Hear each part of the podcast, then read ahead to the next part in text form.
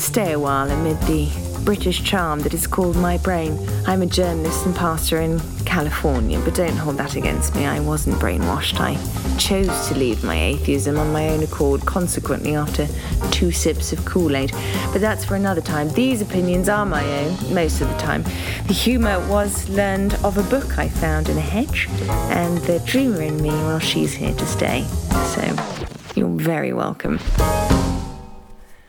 Friends, Romans, countrymen, so lovely to be back here. I don't know why I'm talking like this as if I'm English all of a sudden from 1942. But I have been in England. I have been in England for a very long time. In fact, I'm still in England and I'm recording this in my study in my mother's home in Lincolnshire. In fact, they've just been uh, filming the. I say they just. They've just released, obviously, The Crown, as you know, I'm a huge fan. And um, they actually filmed some of The Crown, apparently, at Burghley House, which is not too far away from here. And of course, I love to take a picture of myself in front of Burghley House and pretend that it's my home. So if you see me on Instagram jettying across the lawn of Burghley House, that's not my home. It's a farce. And um, my mother actually lives in a semi detached two bedroom bungalow. So there we are, the truth is out. I can't do a truth teller podcast and not telling the truth, can I? But of course, I'm not going to tell you my address because that might get me shot. So, today I want to talk about deconstruction. It seems to be one of the most e. What's the word I was going to say? What's the word I was going to say? Extravagant conversations I think I'm seeing at the moment, um, not by those who are deconstructing themselves, but by the ones who are watching their friends, relatives, uh, co workers go through bouts of deconstruction. And it is creating a huge amount of fear through those that are watching. And so I actually wanted to help today you to understand the process of deconstruction. I wanted to um, eliminate some fear around the word and the actual activity of deconstruction and for you to differentiate the difference between someone that's just leaving their faith versus someone that's just questioning it there is a difference believe it or not and I'm sure I've shared on many occasions, many of you have heard me ever preach or speak. You know that my 20s were actually filled with a, a substantial amount of years of not just questioning my faith, but leaving the faith um, I went through what they would suggest is a deconstruction, but I would suggest it was actually just a full on removal of myself from anything to do with the church, God, and anything to do with any kind of religion. Now, what I've noticed is the most sort of common denominator with those who are going through deconstruction is normally it, it precipitates or goes straight after a very traumatic experience, a loss, a tragedy, a divorce, something that has completely um, shaken up their entire foundation of everything they knew to believe.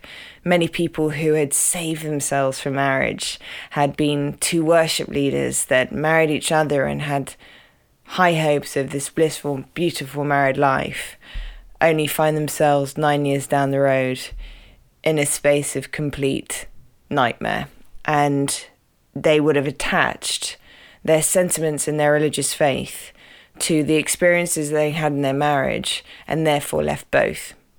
And so I need you to understand if you're someone today who's really questioning, really worried that you're seeing a lot of behaviors take place because of this deconstruction, I would like to propose that actually the deconstruction is a side effect of a lot more pain that's going on. But I also want to just share with you not just perhaps you know some of the pillars of what happens in deconstruction but i also want to give you some of the, the stages of spiritual development because it might give you some comfort at least for those who I know there are plenty of people out there who have been hurt from, from the church. I know there are people that have been hurt in their community. I'm very aware of massive splits that have happened. I'm very aware of huge temptations that have been given into by pastors of late. And now everyone is questioning what's real, what's not. Do I really have to hold on to my entire faith onto just Jesus? And is everything else around my faith just a complete farce? Um, people are leaving churches. People are absolutely divided on political understandings. Um, I myself have been facing an awful lot of criticism by just being related to and connected to Bethel Church. I um, did an interview with the, uh, someone who was actually a Republican only a few months ago, and witness a huge amount of commentary underneath. That I don't really go looking for that stuff, believe me. It's never a good path to go down. But what I noticed is the most frequent thing that I'm I'm witnessing with many people that are living in the church. People are leaving the church not because they're questioning the goodness of Jesus, they're questioning the goodness of the church and the kindness of the church. And in what I've witnessed to both my friends and myself as pastors in both my environments and other environments, I'm starting to see that actually the very fall of the church will not be down to people choosing to not believe. It will be down to the fact that Christians are being persecuted by other Christians. Let me say that again. It will be down to the fact that Christians are persecuting other Christians. It's rife right now. And I see the religious church, and I, when I say religious, I mean legalistic, very controlling, very rules based, never asking questions, never seeking to understand, never mitigating conversations, but instead blasting at people in their own demise, in their own conclusions, in their own case studies that have nothing to do with that very person. I've been absolutely obliterated online because of my affiliations with the church that I function and work for, function for, work for. There have been things that I've said in a sentence and it's been completely misunderstood or completely misinterpreted. And when I'm very aware that we are in one of the most grief stricken periods of our particular era eh, after this insane year that we've had, I'm very aware that the individual will receive and give out some of the cruelest blows they've probably given in the last decade. So I'm I'm coming back with them with a lot of silence and a lot of compassion, thinking you're hurting, you're grieving. If you're this gung ho for me, who you've never met, who you've never reached out to ask questions for, then it says to me you're in a lot of pain, and I love you, and I'm sorry that you're in so much pain, and that I had to be one of your targets for your abuse.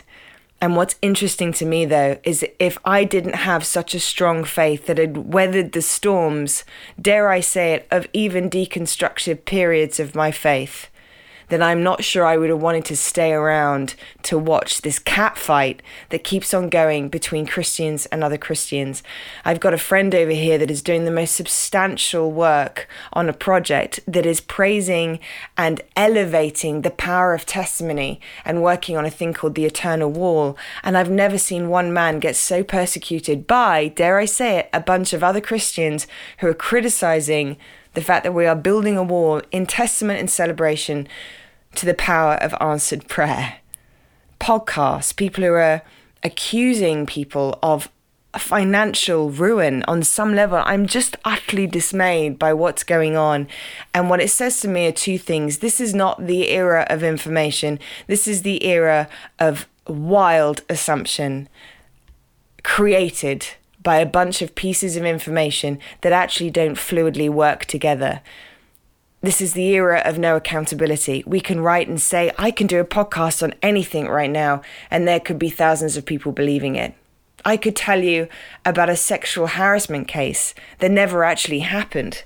I mean, I, am not suggesting that people out there that are saying these things aren't are all lying. But what I am saying is there isn't a huge amount of validity, there isn't a huge amount of current evidence or proof to what a lot of this slandering and cruel commentary is coming from from church members to other church members.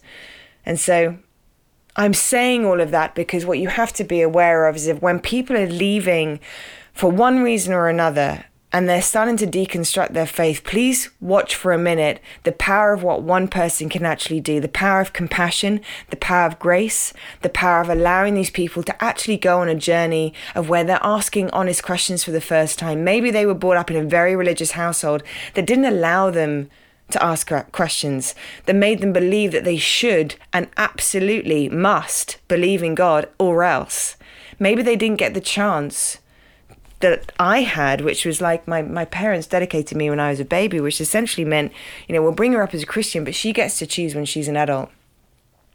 And I was very grateful for the fact that my parents, even though they were Baptist ministers, never ever forced their faith on me. They just let me watch the fruit of their faith. And that was enough to keep me going until I recognized I, I never wanted to ask the questions. I was feeling so dishonoring. I felt like I was um, uh, almost a rebel against the cause of a good God if I would even ask the questions. But what I realized was when it came to suffering, i.e., when I lost my father and a consecutive bunch of other people that died over that time, I didn't have the personal intimacy that actually is strong enough to allow those questions to come up. I didn't have the theology. I didn't have the answers to the questions because I always felt very wrong to be able to ask those. And one of the things I always hoped as a pastor when I was pastoring full time in the church and even today is that I'm a safe enough place for an atheist to come and talk to me and ask me the hardest questions that might flummox or throw off a very dedicated religious person. I'd like to believe that I'm a safe environment for any hardcore questions. And that was one of the reasons why Alpha was created, that lovely home study course that was done by um, members of the church and people of the faith, but in their own living rooms where there might have been trauma or hurt that has been caused before by the church. And so we created these spaces at home in the living rooms to be able to ask the hard questions. And what happened? Well, millions of people came to the Lord through Alpha. And I do believe there's probably about 7 million courses that have happened over the space of the last decade or two. And so for me, I think it's a very important stage of our spiritual development is to actually to ask questions. And so I want to talk a little bit about what are the four stages of spiritual development. That's going to be the main part of this podcast. But the first part are really just to highlight some of the pillars of where people wish to deconstruct their faith. So the six there are sort of this is the theory. This is one of many theories, but this is one theory that I I quite um, appreciate in the sense of the deconstruction questions that come to me normally go under one of these six pillars. So number one is obviously the validity of the Bible itself. Was it hundred percent true? Or are there paradoxes? Are there prophecies that don't make any sense as we look towards into the future and go beyond what was written of the of the context itself. Number two is the eternal torment, the idea of hell and the lack of its appearance in the Old Testament. Number three is uh, PSA, also known as penal substitutionary atonement.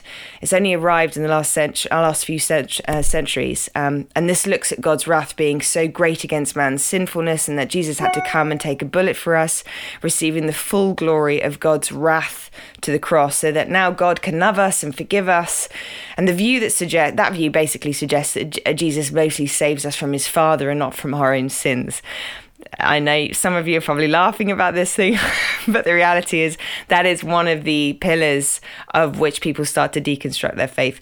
The fourth is, of course, that fantastic textbook question of suffering in the world and why does suffering happen to poor innocent children. Um, the fifth is the end times hype and a lot of the eschatology of which you see many, many churches fight around, of which I've been sadly facing in uh, the green room and television studios when I'm going on as a guest panel to talk about being single and I'm sort of cornered in in a green room somewhere asking um, what my senior pastor currently believes about eschatology to which I think my senior pastor would often go well whatever the last person told me which I think was a great answer quite frankly because you don't want to get into that conversation if you can help it. The fifth the sixth one is the church itself, uh, the kindness of the church, the tenderness of the church, the politics of the church, the power of the church, the control of the church, the crowd control of the church, all of the elements that we uh, personally get to face on a day to day basis.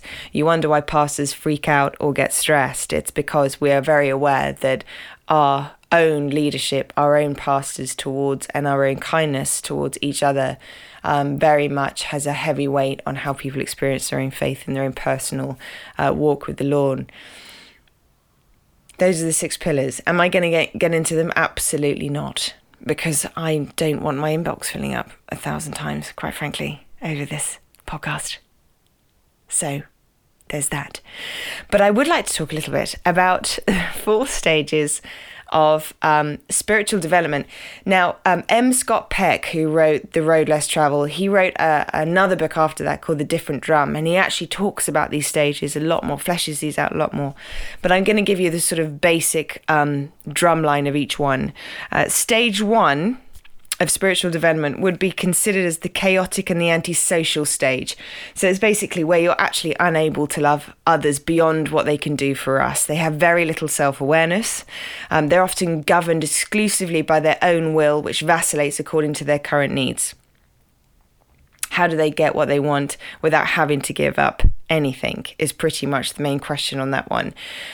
Now, what I've often noticed is a lot of people come into the church on that stage one and um, if they don't have the curiosity to find structure or wisdom, or indeed have discipleship, which I think is probably one of the most inf- formidable and important parts of our faith, is to be discipled and to have discipleship in our life and to disciple other people.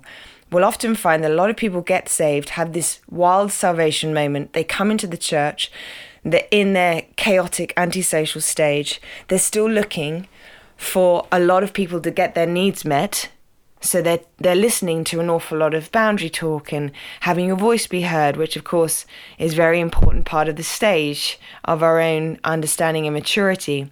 But at the same time, a lot of people get stuck there and they don't look at serving other people. They're not thinking about growing themselves, taking ownership, or indeed taking the humility to take ownership of some of their actions.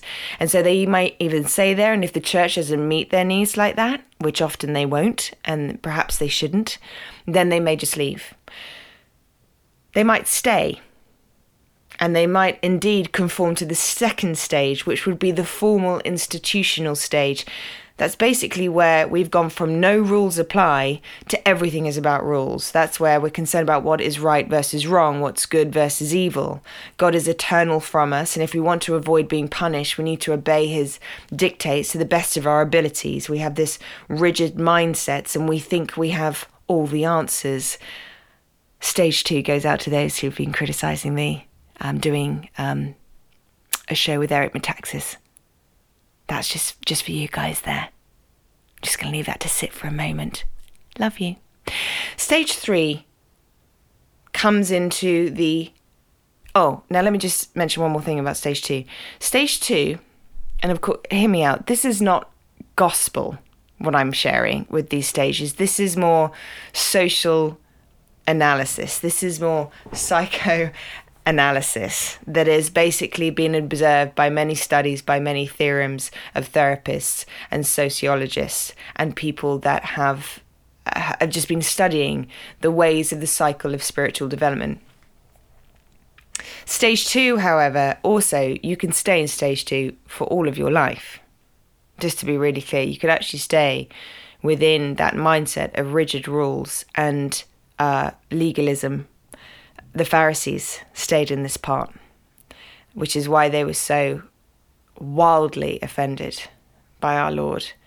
But also, you notice there are some Pharisees, like Nicodemus, that were actually intrigued by Jesus' concepts, that were actually intrigued by his teachings and knew there was an anointing, knew there was fruit on what he was saying, enough for him to go and see Jesus at night. So the torment that Nicodemus must have gone through in regards to being very aware of the rules and the regulations, the formal institutional um, era of which the Pharisees were in, versus his intrigue into the mysticism of who our Lord was. And so, stage two is where a lot of people stay. And the reason why I say a lot of them stay, and you'll know when they're still in stage two, is when they're incredibly judgmental towards other people who are saying they're believers, but coming out with slightly different theologies or coming out with slightly different ideas. Or even, dare I say it, they are getting very vile towards people that are falling apart and are falling away and are messing up. And somehow, stage two makes them believe that everything that they believe is right everything that they um, they have biblically sounded every argument to judge, to be cruel, to be unkind, to stop asking questions because they've built enough self belief and self confidence through the power of the Bible. And that is the stage where I was coming in as a stage one, chaotic, antisocial, looking really for some help because I was in a lot of pain. And I stayed in stage one for a long time in the church, but I was meeting a lot of people in stage two who were really judging me for what I was doing, whether I was sleeping with my boyfriend and living in my apartment at the same time as going to church on a Sunday. Fair play. Come and have a chat with me on that one. But the reality was, I didn't have anyone loving me really from the church. It wasn't until a bit later when I had people that loved me exactly in the stage that I was at because they were in a further level of their spiritual development that my mess didn't freak them out. In fact, it made them come closer because they actually had the ability to ask why. And I've said this before, we need to start asking why are people doing things, not just judging them on sentiments or statements. We need to ask why they're saying these things. Because if you start asking questions, you'll get a little bit more knowledgeable. You'll get a little less judgy.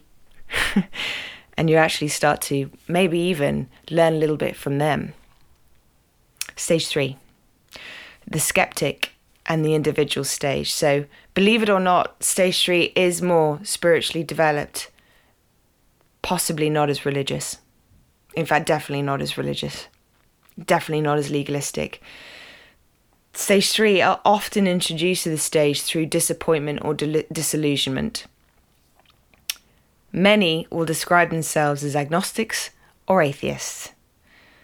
Highly principled people who are deeply involved in their communities with social causes are often in stage three. They're often seeking truth in some active way, which means they're getting very involved in asking questions to promote growth. Now, this is where it gets complicated. A lot of people, after they've been hurt by, let's say, stage two religious folk, or the church, or just general tragedy, maybe they've had very caring, very loving people in the church, but they've experienced deep suffering. And because they haven't had enough space to ask questions, to grow themselves, to take the humility to actually recognize the failings and the flawedness in us, um, to actually not be discipled so much, but just sort of sit here crossed arms and just be fed with information to make us feel better on a Sunday.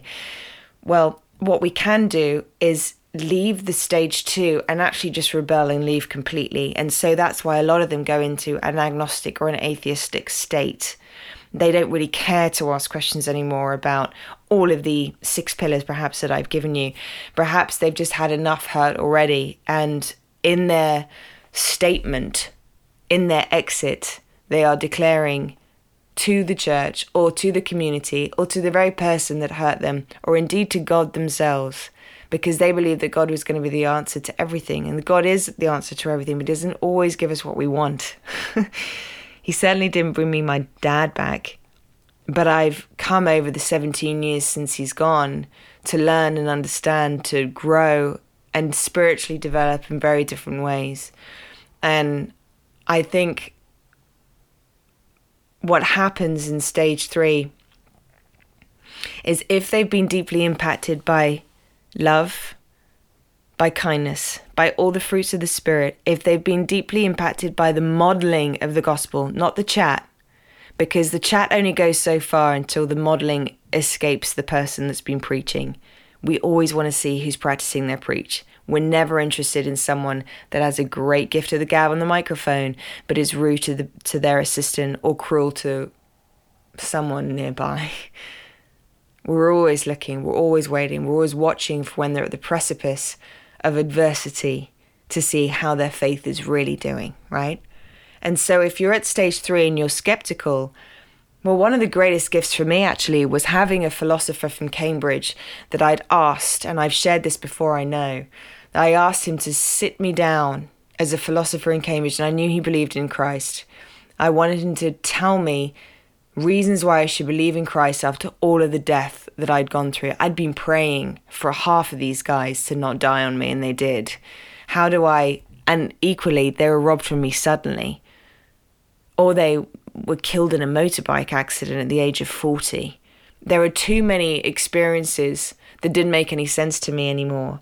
And I really needed to believe. I was on that pillar that I talked about in regards to suffering. I needed to understand how we had a good God that could allow me to go through so much suffering.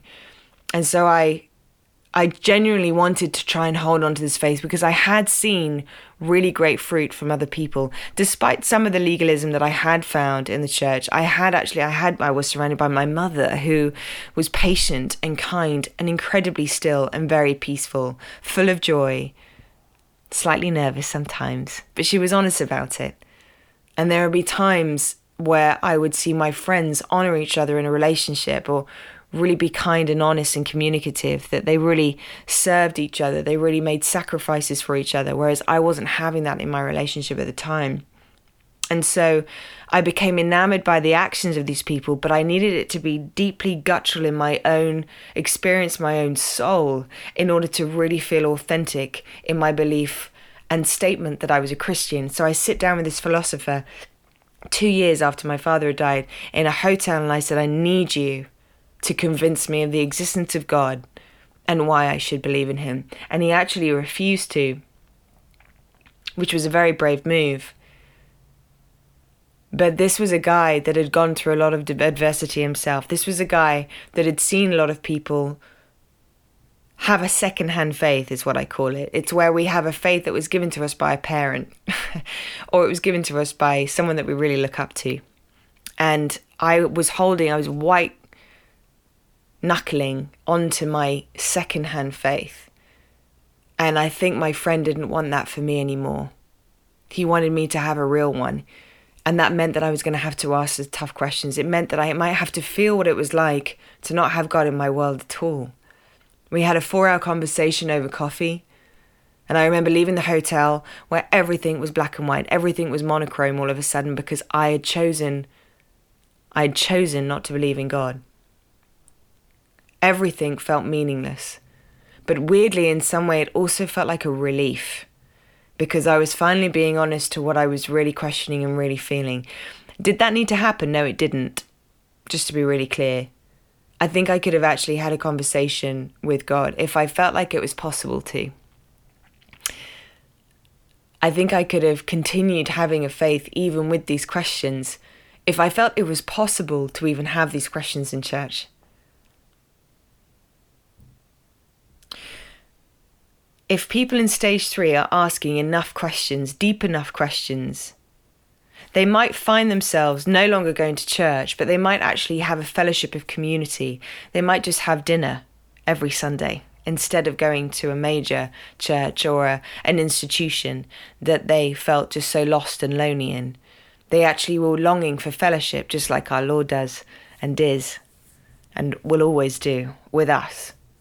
Longing for fellowship and discipleship with each other is a much more intimate, much more necessary part of our faith and so when I hear my friends go, I haven't gone to church for a year, I'm not worried as long as I know that they're still seeking his face and that they're still seeking intimacy and that they're still looking for fellowship with other people that are following in the same things as we are.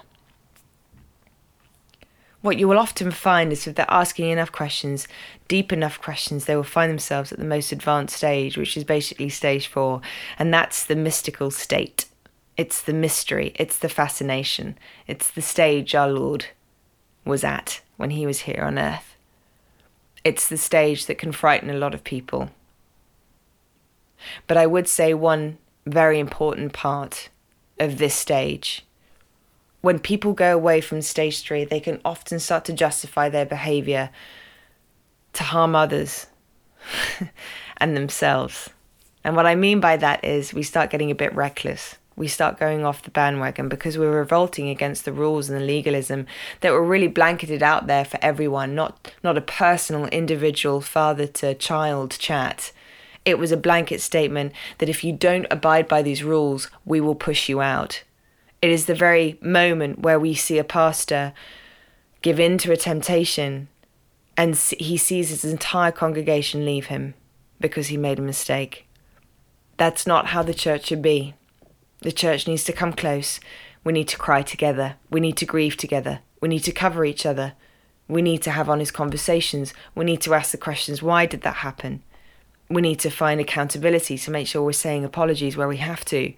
We need to make sure we're in a, a space that we actually want to grow and want to take ownership. But the problem with what we've had between the stage two and the stage three is that we revolt and we want to go away and just blank our minds of anything that we had from church because it's too painful, it's too traumatic, and quite frankly, it's a grief to itself. We often see the leaders get too puffed up, unwilling to have the feedback, which makes the entire process worse. We often find that churches, because they become so big, start to believe that, well, haters are going to hate so they ignored the, the response or the, the conversations completely. I'm very aware that when certain pastors get too big for their boots, they also become too big for a meeting that has been requested of people from outside of their churches, people in the city, people in major cities that are asking for a quick conversation because they've just seen an action between a church leader and someone in their congregation. It didn't seem to add up. Can we have a quick chat, please? We need to be as humble as we possibly can to never feel like we're ever too big, no matter how big the anointing, no matter how big our role, that we are always willing to be, be taught, to listen, even if that other person doesn't believe in the Bible, even if that person doesn't have the capacity to talk to us on the same theological level, we must never be too big for our boots. What's interesting to me is that even the Son of God was never too big to have those difficult conversations. And if he had to have them in public, he'd have them in public. But he's also be very happy to be approachable and have them at night. And I think it's very important for the nocturnal world that we make sure our door is open at night for those that have questions that are too frightened to ask them during the day. But we can't create that environment if Christians are fighting with each other and criticizing each other and being brutal on YouTube or being brutal on Instagram or being brutal on Twitter. I'm really tired of seeing the Christian church be only in stage two. Because if you really are spiritually developed, you'll be at the stage four, which is the space where we're not afraid to acknowledge the enormity of the unknown nor do you have to reduce mysteries of the universe down to palatable known quantities. Dare I say it, God is bigger than the Bible. And so we don't start using the scripture to bash each other, but we actually use it as a form of encouragement, of edification, of a way to build each other, not to shun them down, nor to shame them, nor to condemn them in the name of Christ. Sometimes people in stage four will dedicate themselves to a religious order, but often they can't find that religious order, and instead they actually create more in individual ways, much like our Lord, dare I say it, who created a new form, a new movement that actually created, therefore, a more personal, intimate relationship with us and God. But please understand, I'm not suggesting that we all leave the church and start creating our own movements in the middle of our living room whilst watching Sky TV. That's not what I'm saying. I'm actually saying that there there has to be something bigger than the church right now, and that has to be the intimacy of our relationship between God. My intimacy with God was definitely strengthened in the many intense questions I had with Him. My relationship with God has often strengthened, much like when we have a very honest conversation with our friend, how we sometimes feel a bit closer because someone took the more humble road, someone reached out, like our Lord always does with us, and was willing to listen when we were really mad. That's the power and the beauty of the, the fruit of the Spirit is often echoed in those that are the most spiritually developed. Now, when people leave the church because they're so hurt and they start deconstructing themselves, they don't necessarily go into stage three, skeptic and individual stage. They go back into chaotic and antisocial stage. They don't get to a point of stage three where you are asking those questions, but it's always to promote growth. And growth should always mean that you're hurting people less, not more, less. Me starting to question my faith didn't mean that I could start being this wild, crazy, promiscuous chick, which, by the way, wasn't the case. I didn't do that. I was in three long term sexual relationships over my 20s. But nevertheless, I was still bitter, which I still think is as bad a sin as all the other sins out there. I think bitterness is actually one of the most brutal sins that is completely overlooked by a lot of the church, and they don't recognize it when it's coming out towards each other. And one of the reasons why I get so wound up by the religious types and the legalistic types is not because of how they are with me. I can handle that stuff. I've been it myself, so I can handle it. I know exactly where they're at. But what hurts me is when I see other atheists that were about to come back in or were reconsidering coming back to the church, and it, all it takes is one argument, one foul commentary thread, one ridiculous opinion after another. That's just just not having any results. There's nothing effective coming from those conversations. And if anything, it's robbing all of us from the fruit of the Spirit. And so when you're getting into this mystical stage, when you're starting to get to a space of really going above and beyond, people are able to tolerate emptiness emptiness more. So let me say that again. People are, are able to tolerate emptiness that comes with not having answers. There is a maturity that happens in stage four. And it has been happening all the way along, right? But stage two, the legalistic bunch, they're not comfortable with being unknown about stuff. They need to know. They have to know. They have to have all the answers. But how many times have you found a grandfather or a grandmother that just takes you for who you are? And the crazy ridiculousness of your immaturities in your 30s and 40s, even. Never mind your 20s and your teens. But they just love you. They just come in and just wrap their arms around you, just so happy to see you. They're not looking at the annoyances of what you've done today, they're looking at how far you've come. And you know, if anyone had looked at little Carrie and seen all that she'd gone through, I'm not saying this is a victim. I'm, I'm, I counsel people who've gone through a lot worse.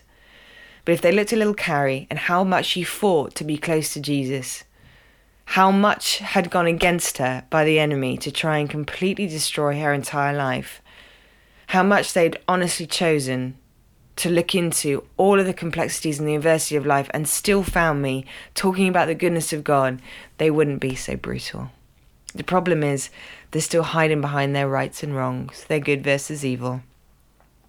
And they've lost the tenderness of the mystical stage. That means that there are some things in the grey, there are some unknowns, there are some questions that we won't get answered this side of heaven. I know I've got plenty. But I'm also still looking for the mystery and the beauty of who He is. I'm also looking for the kindness that drops in moments where we're faced with extreme adversity. I'm looking for the ones that aren't expecting from others anymore, they're just wanting to serve each other. And we're losing that in our generation and the ones to come.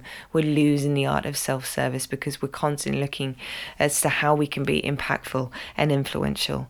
We're not looking to serve. If you want to be influential, sweetheart, you want to start serving. You want to start helping and providing solutions to problems. And those in stage one and two don't bring solutions to problems,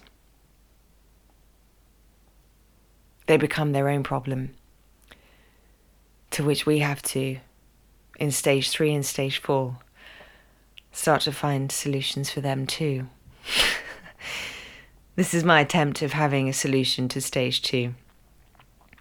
But don't be too worried about the deconstruct phase.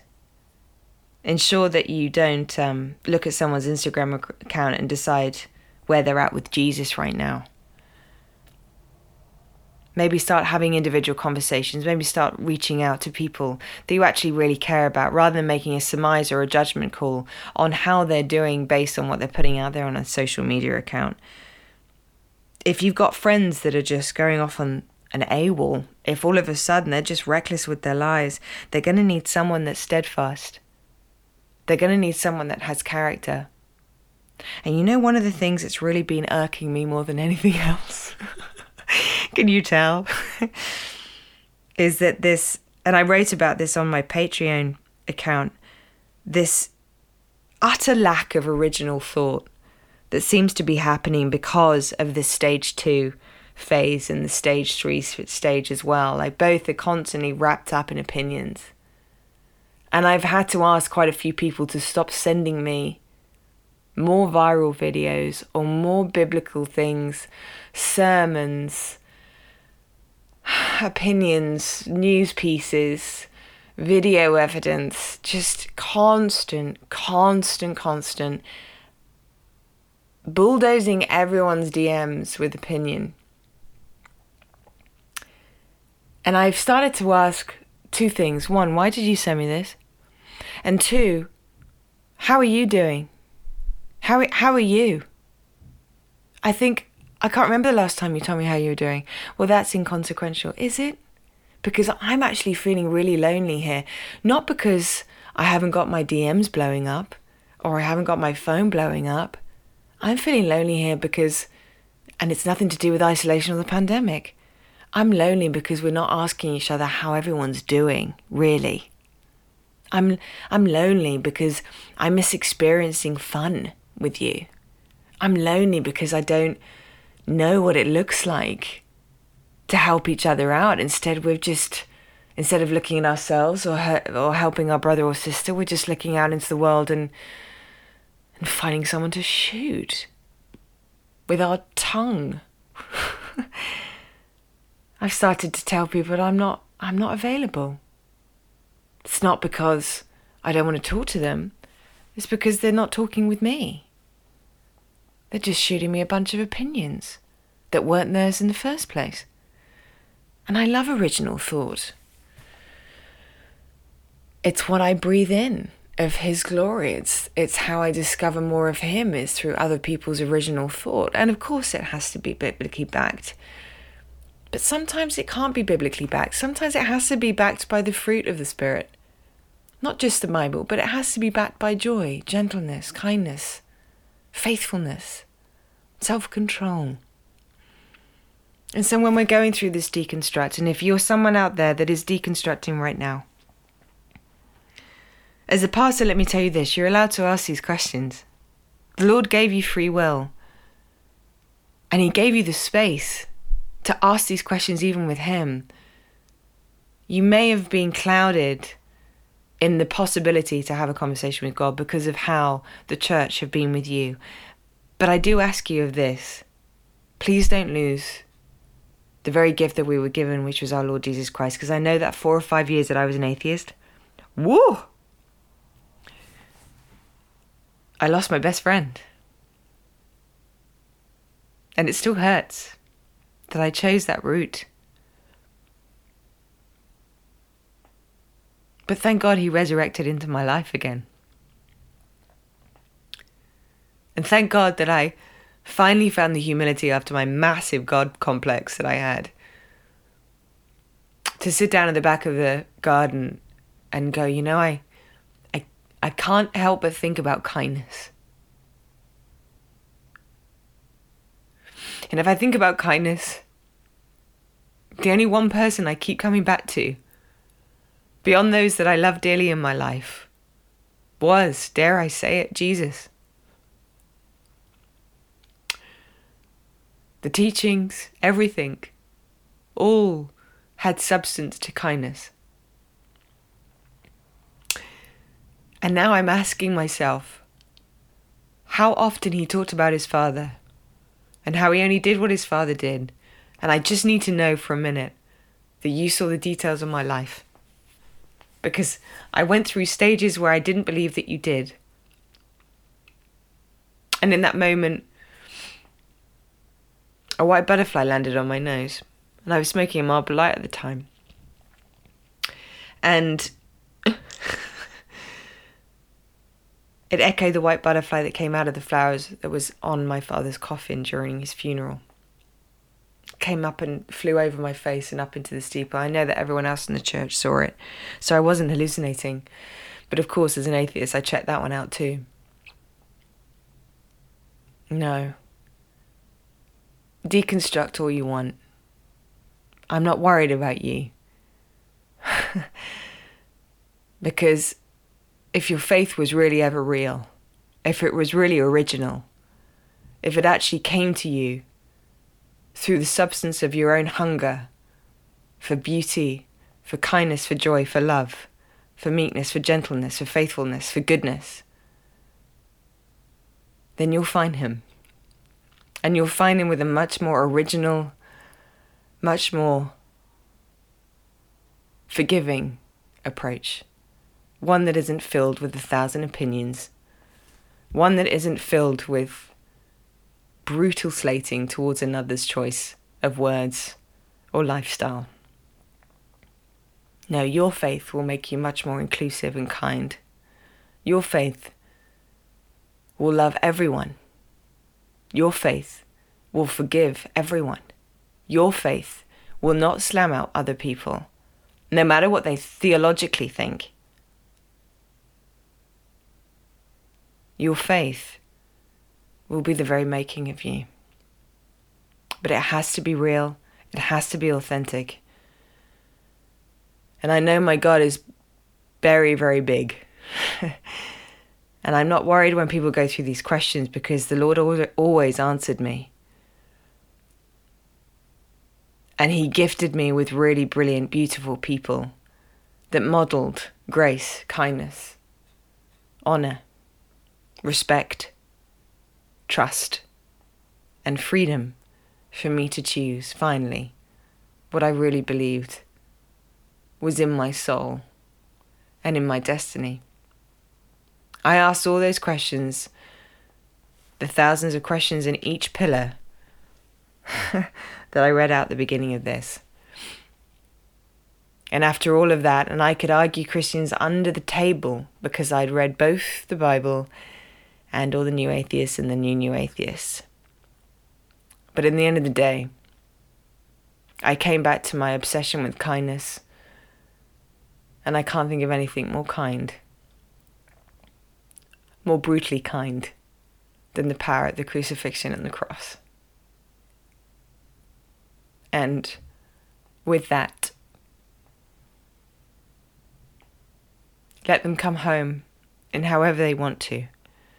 And whichever way your friend, your relative, your work colleague chooses, no matter what they say, no matter what offends you, internally, ensure that you always react in love. Do you always react with questions, not statements, not more opinions, and only ever give them the truth if they really, really want to hear it? But other than that, just keep loving them. Because they deserve that. You deserve that. I deserve that. We all deserve that. We all deserve that.